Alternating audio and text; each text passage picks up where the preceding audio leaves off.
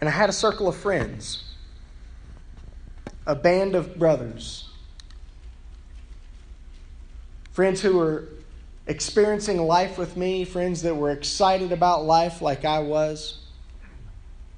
And I had a sparked imagination for what might become of my life, what might become of the future.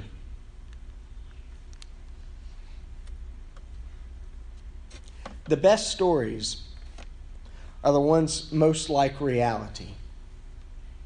Always with a touch of darkness, always with a touch of fear, always with a touch of weakness and danger and suffering.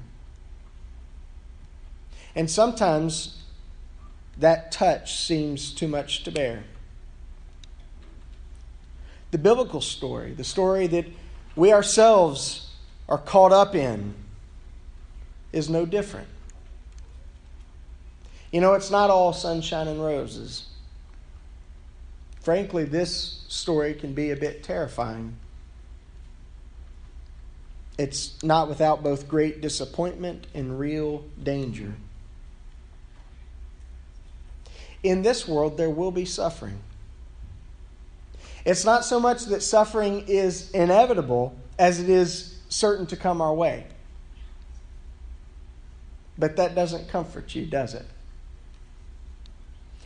Jesus had the same sort of predicament with his disciples when he was telling them about the bad that was out there and the bad that would get in there. He said, "But now your hearts are heavy. You're worried."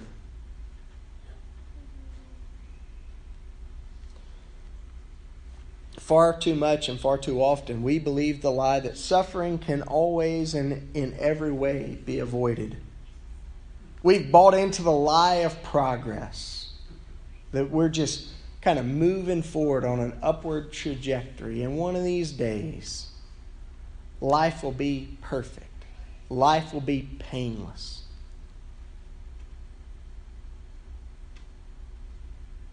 Life will be free of death and danger.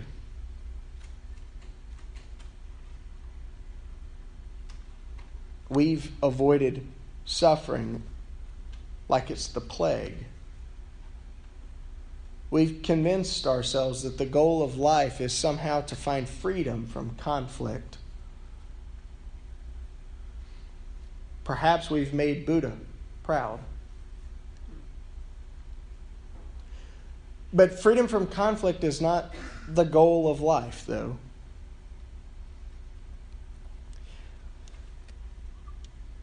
Mr. Carson from Downton Abbey was closer to the truth when he said, "The business of life is the acquisition of memories. In the end, that's all there is." Now, surely, memories are not all that there is in the end, but memories are definitely much better than simply a lack of suffering or conflict. See, Jesus promised his disciples suffering. And he promised them not just suffering, but he promised them rejection and hatred. "They will even throw you out of the synagogues. They will hurt you and harm you. They will kill you. They will make you feel pain," thinking all the while that they are doing God a favor.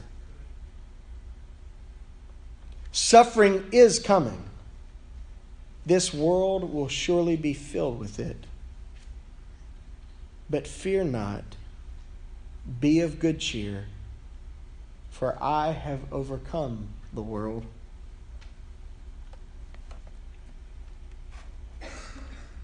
Facing the certainty of suffering, a couple of options are laid before us.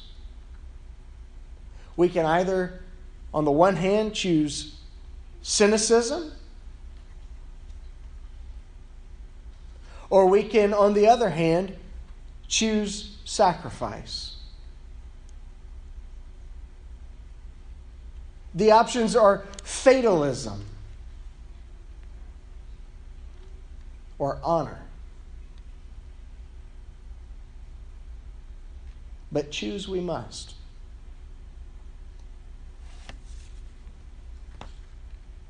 How we go forward when faced with this reality is of the utmost importance. What we choose will direct the trajectory of our lives on into eternity. And so what will we choose? Will we choose self-comfort or will we choose self-sacrifice? Those are really the only two options that there are. There is no third way, no alternate or safe course. We will, each and every one of us, either insist on turning inward or allow God's Spirit to turn us outward.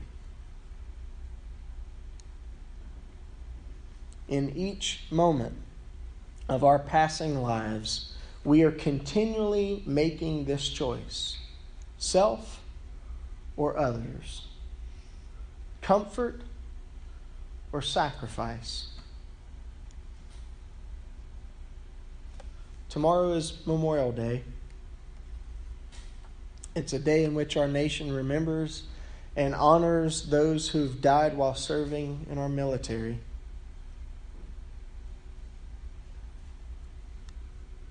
Rightly so, it's a day that reminds us of sacrifice, a day that reminds us of valor,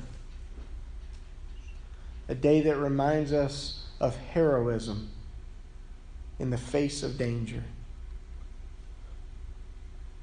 I just finished reading a book that Aiden gave me as a gift. I've got it right here. It's a good book.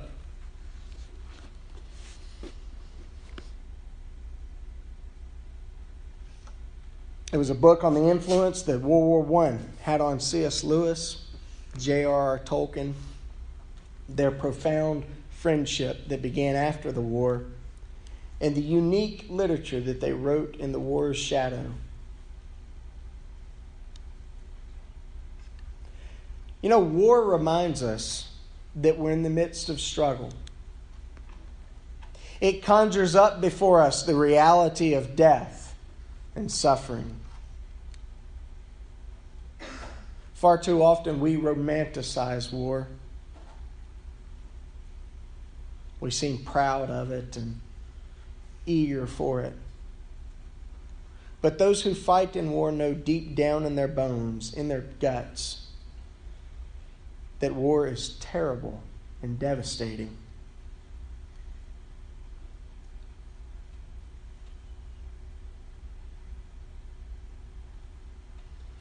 The world is engaged in a great war of good and evil, and we find ourselves caught up in the midst of the struggle. Jesus spoke of it. He warned his disciples of it on the night that he was betrayed. Think of it. Betrayed.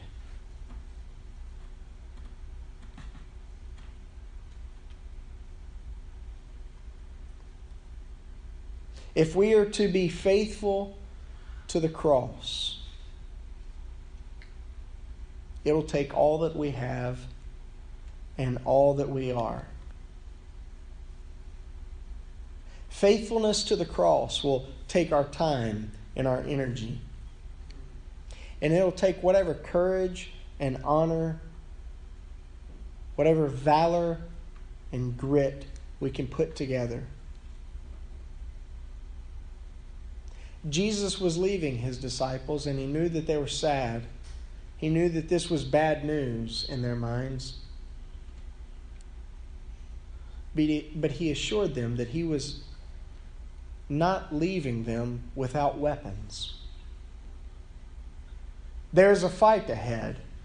There is a war to be waged. You need some weapons, boys.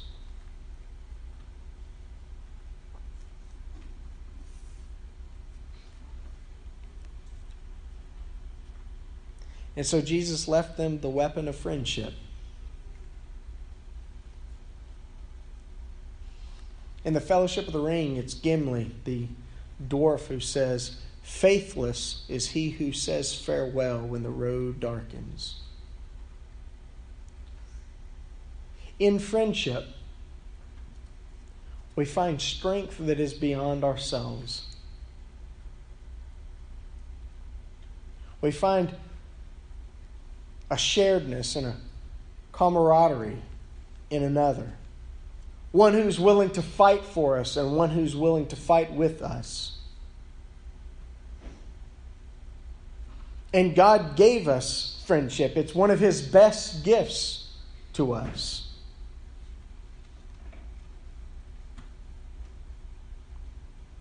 Woe to us if we neglect the weapon and the joy and the strength that we can find in a circle of friends.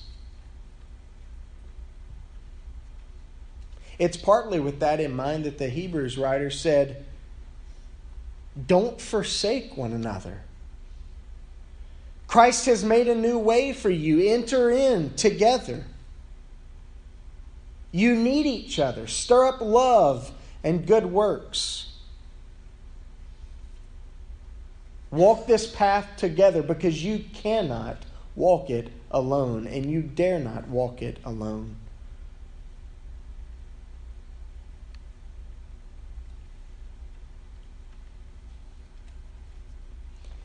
Jesus gave His church, His disciples, His followers, the weapon of friendship, and He gave them the weapon of sacrifice. The cross reminds us of sacrifice.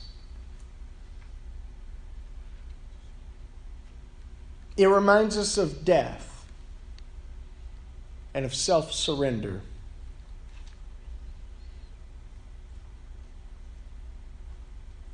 See, the gospel offers us not some cheap panacea for all of our problems, but it offers us the transformative power of sacrifice.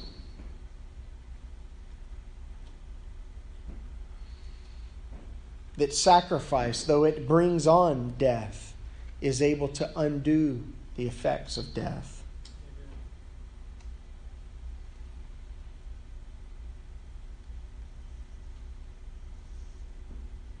It's a shame that after 2,000 years, the church isn't known for sacrifice.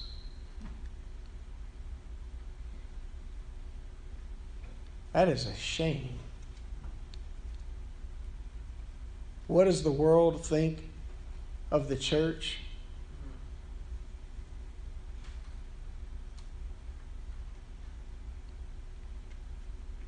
Unfortunately, it thinks of buildings and money. And buildings and money are not bad things, but the gospel's more than that. The world thinks of influence, or at least those that are hungry for influence.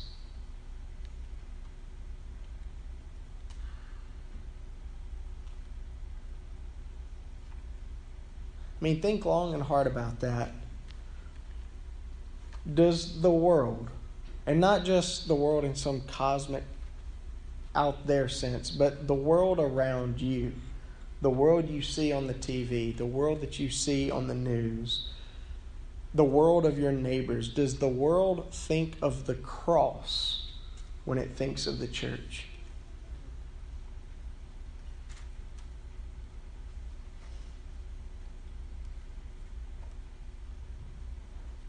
Because of all people, it seems that after 2,000 years, the church has gotten sick and tired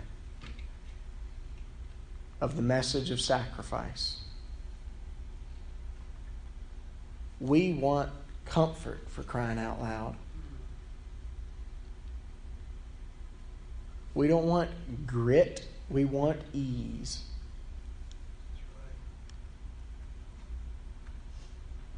We don't want friendships that will lay down their lives for one another. We want to be left alone and have a happy life.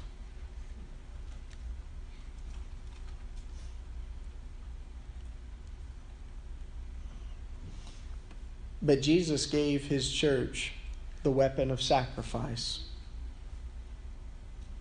Its transformative power.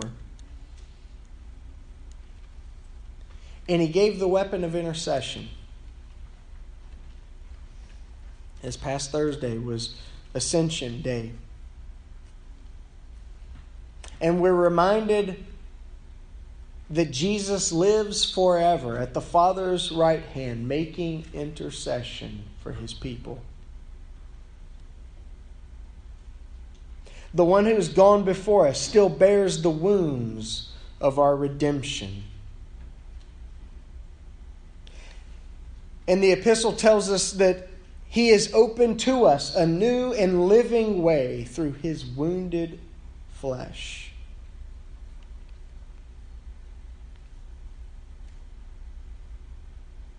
And he's praying for you, and he's praying for me.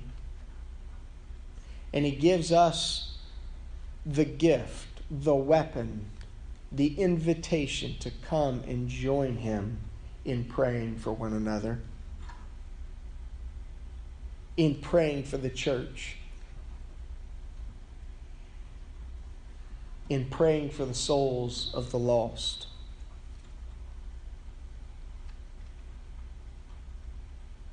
Because that's the type of business he's in. And he wants us to join him in that business.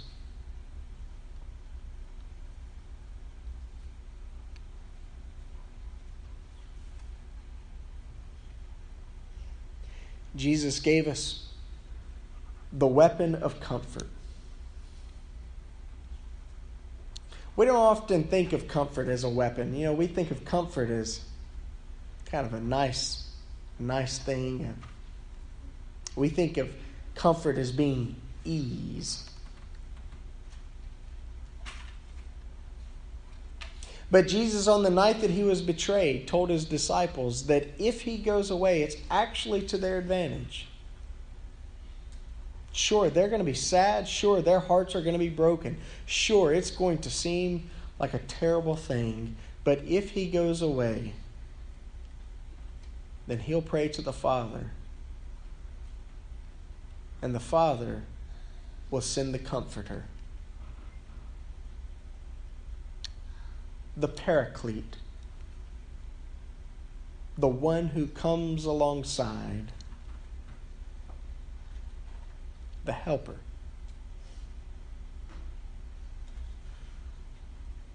This coming Sunday's Pentecost, where we declare that the Comforter has come, that God has poured out his Spirit on the church,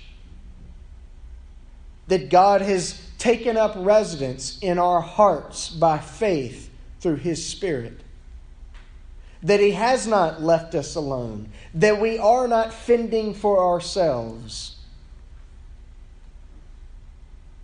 And this weapon of comfort, this Comforter who is coming, he brings new life.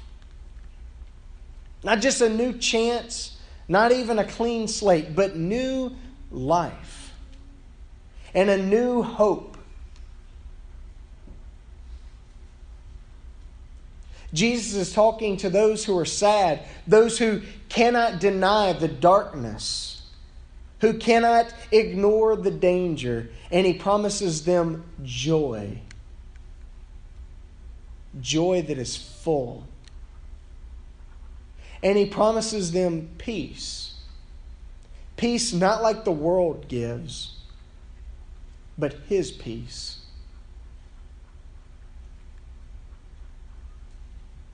This Comfort, this one who is coming,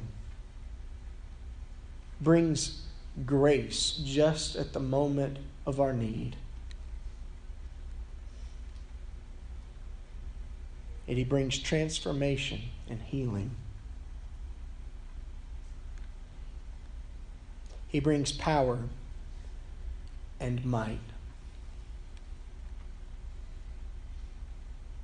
Because we're in the midst of a story that has dark corners all throughout it,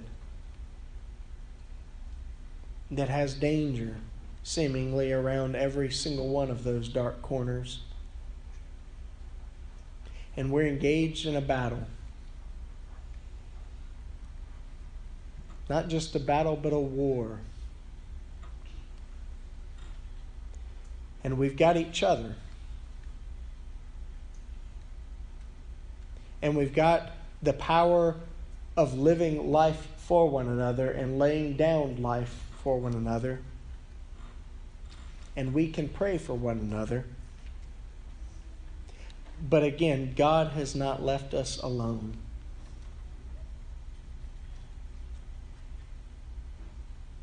He's not left us surrounded by the enemy to fend for ourselves. Because when the Comforter comes, he brings reserves from the kingdom of heaven.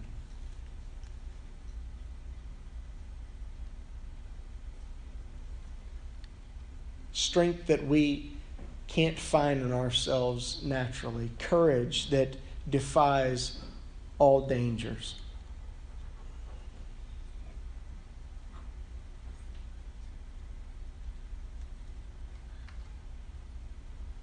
Again, the choices are simple for us.